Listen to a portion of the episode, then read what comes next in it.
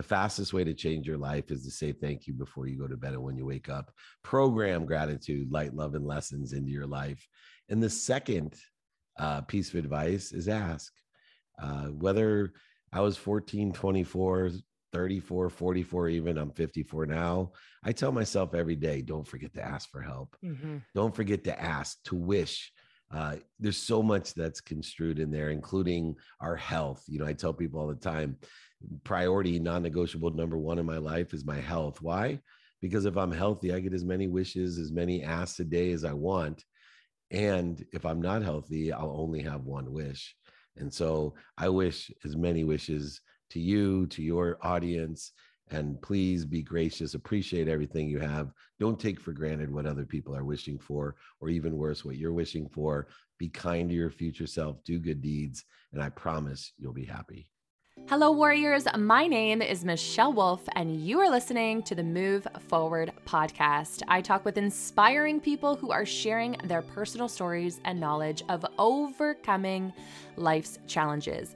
I truly believe that when we're hearing others who have been through devastation and hardships and who now have grit and awareness of what got them through, it is a tool that the rest of us listening to can use as a lesson of how to also tackle our own hardships, having hope even in the darkest moments. Now, you guys, over the past couple of weeks, I have personally been getting out more, seeing more people, having more adventures and experiences like I used to enjoy pre-pandemic, and it felt so empowering. I went out with my friend Taylor. She's the owner of Cup of Tay, which is a loose leaf tea brand that she created and that I talk a lot about. You guys, I'm sure, have heard me talk about it. You can find it at cup of tay dot com and you can use my discount code MOVE, M U V E. So we went out for dinner with a friend who works at Facebook. It was a great girls' night out, talking about business, resilience, and even a little bit of Kardashian drama. Who doesn't want to talk a little bit about that? It was the first night out to a bar with friends in honestly like years, and it felt so darn good. And I'm sharing this story because I know so many of you still have some reservations and even some fear around going out and enjoying this life again. But you guys, it is time.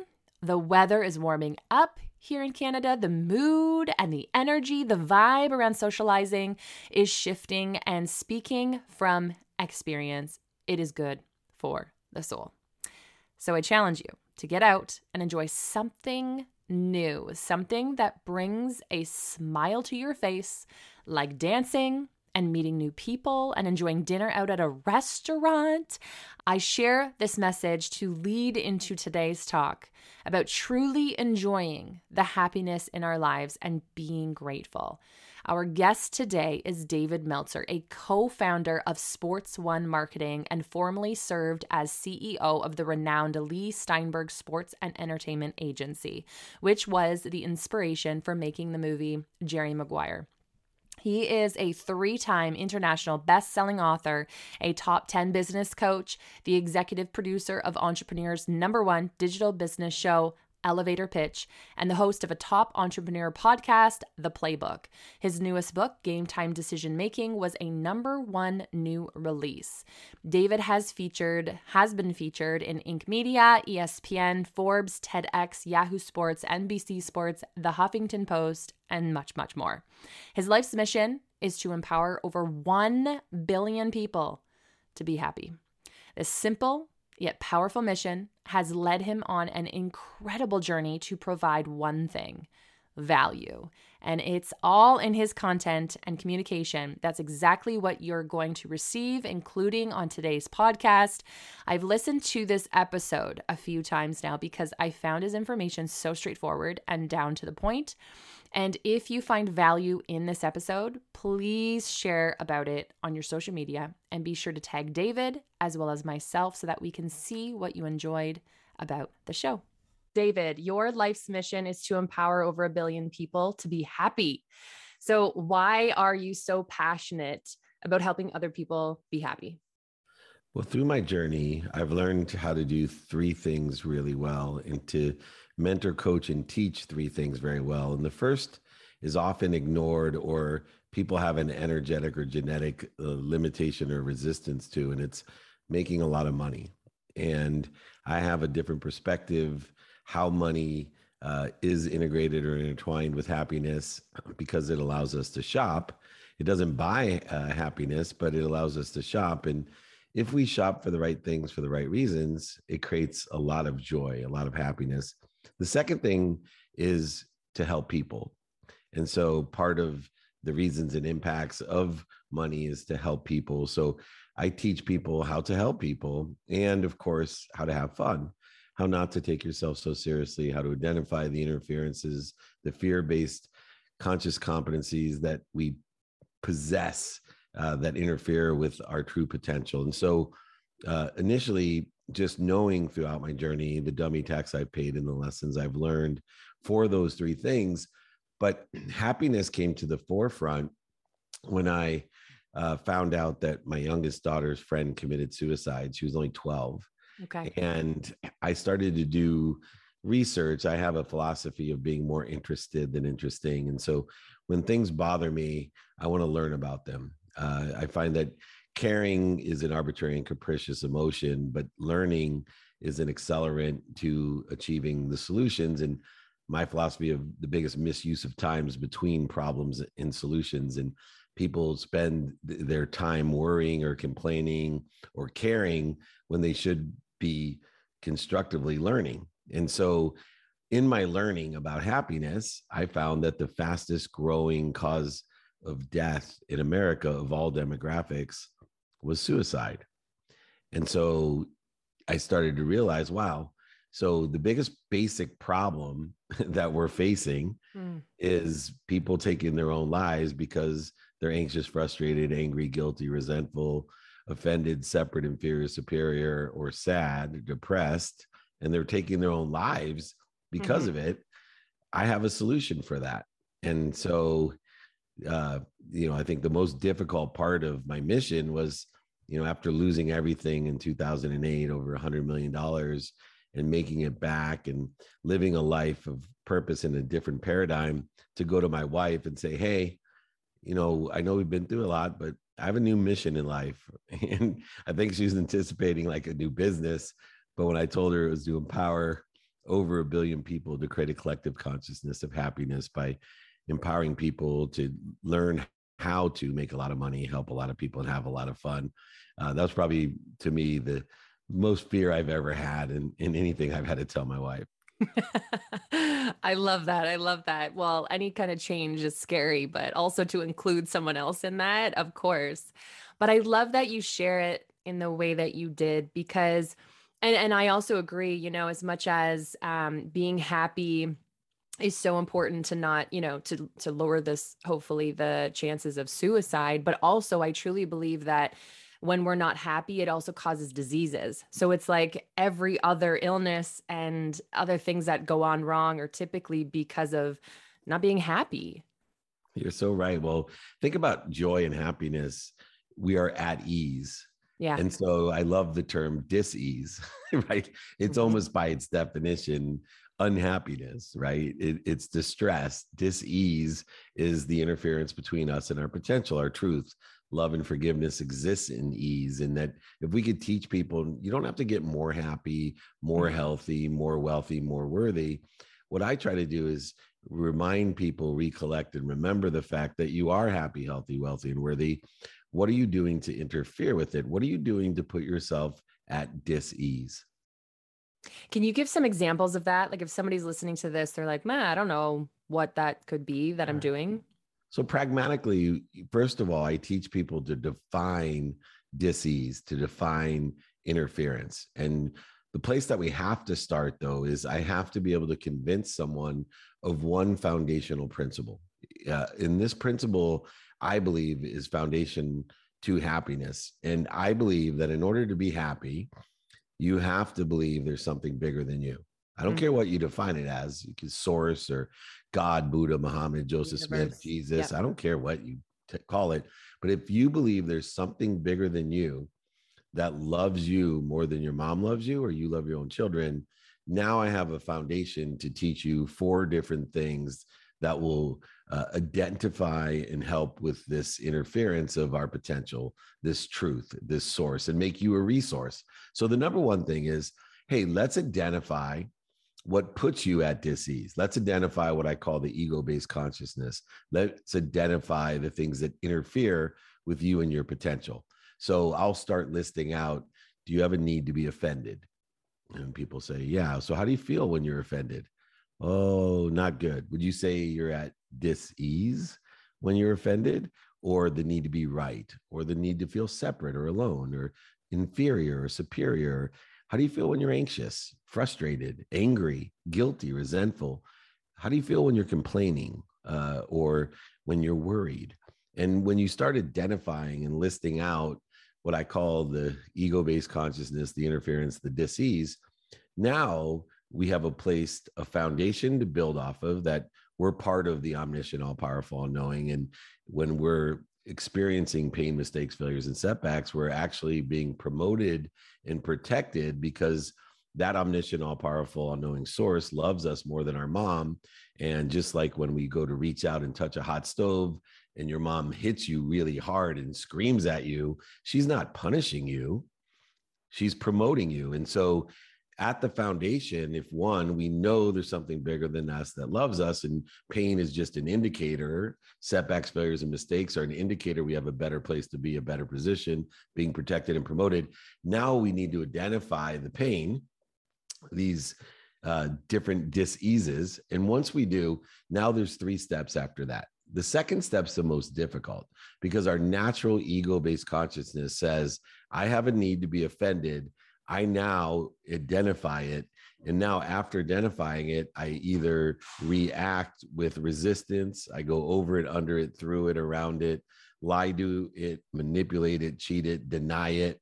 All of these things that actually are accelerants to the ego-based consciousness. It's like pouring fuel on a fire, sending off not only in the wrong trajectory, trajectory but accelerating us into disease.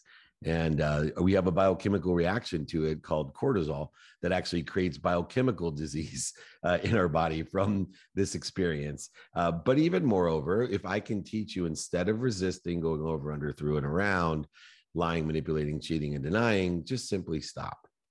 So the second step is, one, identify, two, stop.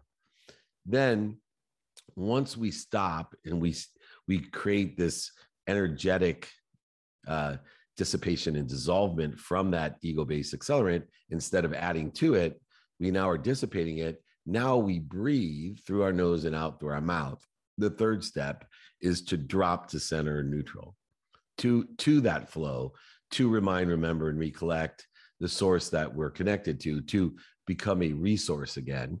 And then once the third step of becoming neutral or at center, now we can roll in the right trajectory. And that's where I teach five daily practices of, okay, what do you want?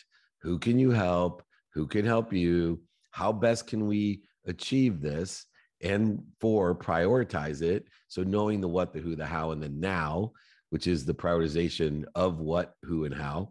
And then we're now, instead of searching for a why, instead of creating this resistance, we now apply our why. We live in inspiration. We're in spirit. So uh, this simple yet effective way of, one, identifying the disease, teaching, two, a technique to dissipate and dissolve the disease, then three, to get into the resource or the flow, and four, to roll in the right direction. Even a simpler way to tell people is, when you're in ego-based consciousness, when you're in disease, mm-hmm. your mind, your body, and soul feel like they're on fire. And everybody's learned since their childhood that when you're on fire, stop, drop, and roll. And so that's the technique that I utilize in order to create dopamine, oxytocin, serotonin, and endorphins that accelerate and aggregate and compound for good feelings instead of cortisol, which creates disease or bad feeling. I love it. Whenever I'm in a bad mood or something, I'm going to stop, drop, and literally roll. Nice. And just in case you are on fire, it'll help as well. So hopefully that's not it, but yes, exactly. Right. So it sounds like we want to be mindful of like the times in our life when maybe we are doing things that like don't light us up, don't bring us joy, don't make us feel good. Like they put us in that dis-ease. And you talk about a time where, um, you know, we do a lot of things in our life that we also just have to do, you know, like taking out the trash. And you mentioned how this whole experience of taking out the trash, as much as you hate it so much, and like really everyone hates it, you have now learned to quote unquote, maybe love taking out the trash. Can you explain this theory for us?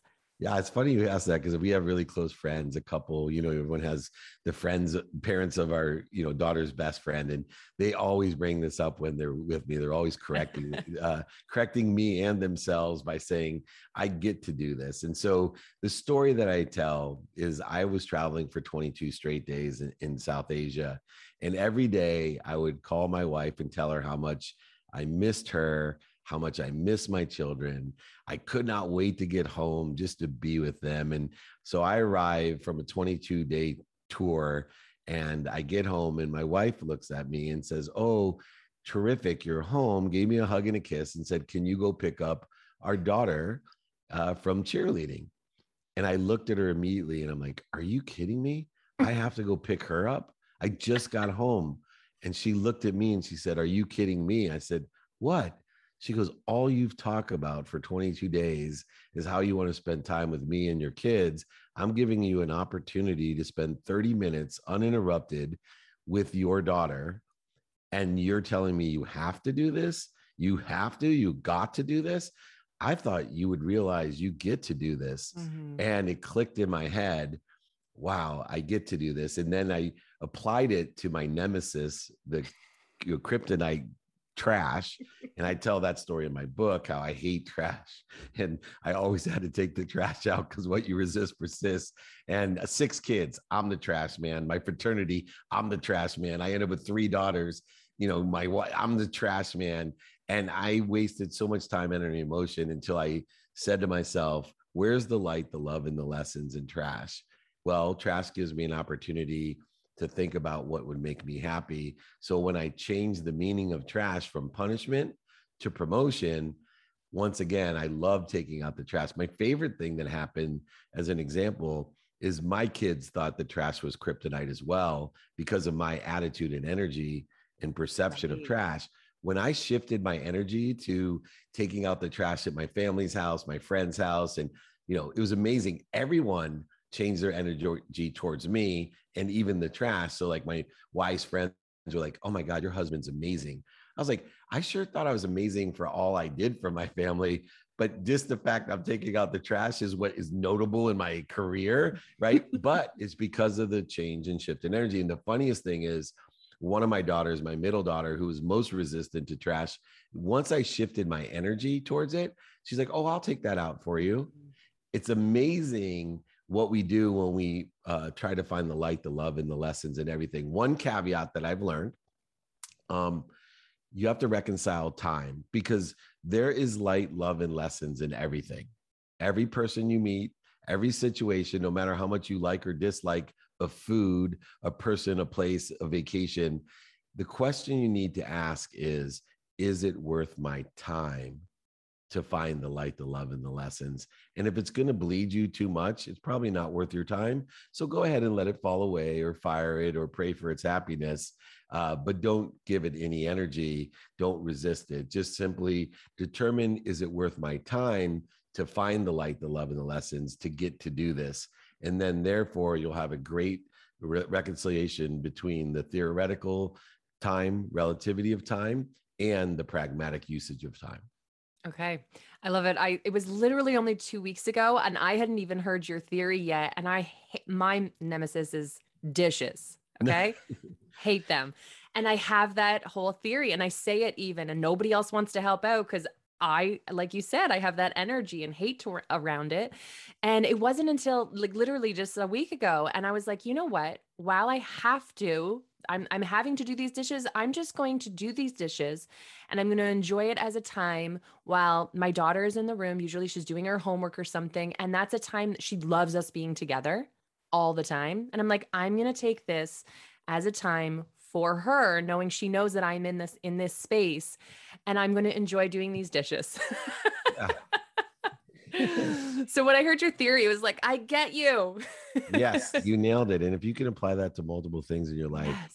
all of a sudden you have much more joy in your life, and you're productive, accessible, and gracious with your time. Yeah, absolutely. So you're a very successful man with a lot of accomplishments. What would you say is your biggest asset to really being successful? Would you, would it be like your team, your mindset, being happy? It's um, my understanding of faith. I think my biggest asset is that when I talked about this foundational principle of knowing the most of the time, there's something bigger than me that loves me more than my mom loves me. And my mom loves me too much, by the way. Um, uh, she overloves me, but, but, you know, source overloves me even more. And it, it applies to everything. Think about, you know, when you truly believe in infinity and omniscient, all powerful, all knowing. So I live in a world of value add. So it changes everything in my life. It's not a zero sum game. Uh, it changes everything from kindness to giving, to happiness, to joy. That one foundational principle changes the perspective of I get to do to, I, from I got to do to I get to do. It changes all the different money issues that people have, uh, fears that we have. What do you have to be afraid of if you know that the omniscient, all-powerful, all-knowing is walking with you, that you're a part? And I think it comes to this construct. I expect miracles because of who I am.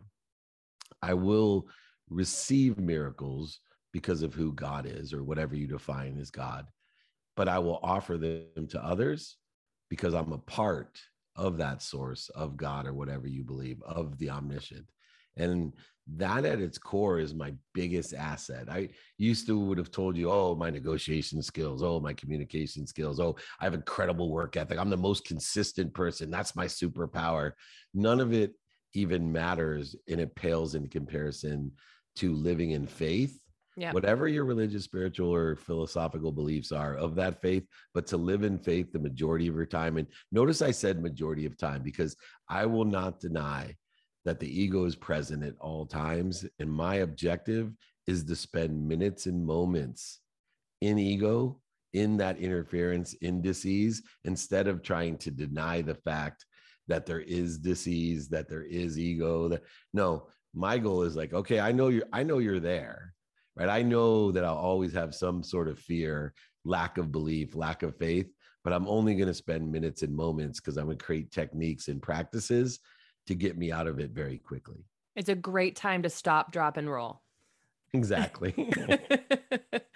I love it. Oh, David, so many great nuggets here. Um, just one more quick question for you. If somebody's listening to this podcast and they're wanting to be more happy and wanting to find more purpose in life, what advice would you give them? Two things. Uh, one, say thank you. Uh, easiest, I have a gratitude challenge. I give it away to everyone for free. So put in the notes, David at d meltzer dot com. Join me. The fastest way to change your life is to say thank you before you go to bed and when you wake up. Program gratitude, light, love, and lessons into your life. And the second uh, piece of advice is ask. Uh, whether I was fourteen, twenty-four, thirty-four, forty-four, even I'm fifty-four now. I tell myself every day, don't forget to ask for help. Mm-hmm. Don't forget to ask, to wish. Uh, there's so much that's construed in there, including our health. You know, I tell people all the time, priority, non-negotiable number one in my life is my health. Why? Because if I'm healthy, I get as many wishes, as many asks a day as I want. And if I'm not healthy, I'll only have one wish. And so I wish as many wishes to you, to your audience, and please be gracious, appreciate everything you have. Don't take for granted what other people are wishing for, or even worse, what you're wishing for. Be kind to your future self, do good deeds, and I promise you'll be happy. Mm, so good. Yesterday, I, I heard one of your videos and it said that you, you always have a minimum of an hour a day for your health. And I had to change my schedule a bit, and I was gonna have to dive into my health time for me. And I was like, no, I'm going to listen today. And I'm going to yes, keep hard. my schedule the way that it is. It's amazing when you tell your kid, hey, I, I can't help you with your homework because uh, I haven't finished my workout yet, but I'll do it after. But yep. I always prioritize me first. So I'll be there to help with his homework for many more days to come. and he will learn that and do it in the future. So that's beautiful. All right. Well, David, thank you so much for being with us here on the Move Forward podcast. Thank you for moving forward. Thank you. All right. Take care. And everyone, keep shining your light and moving forward.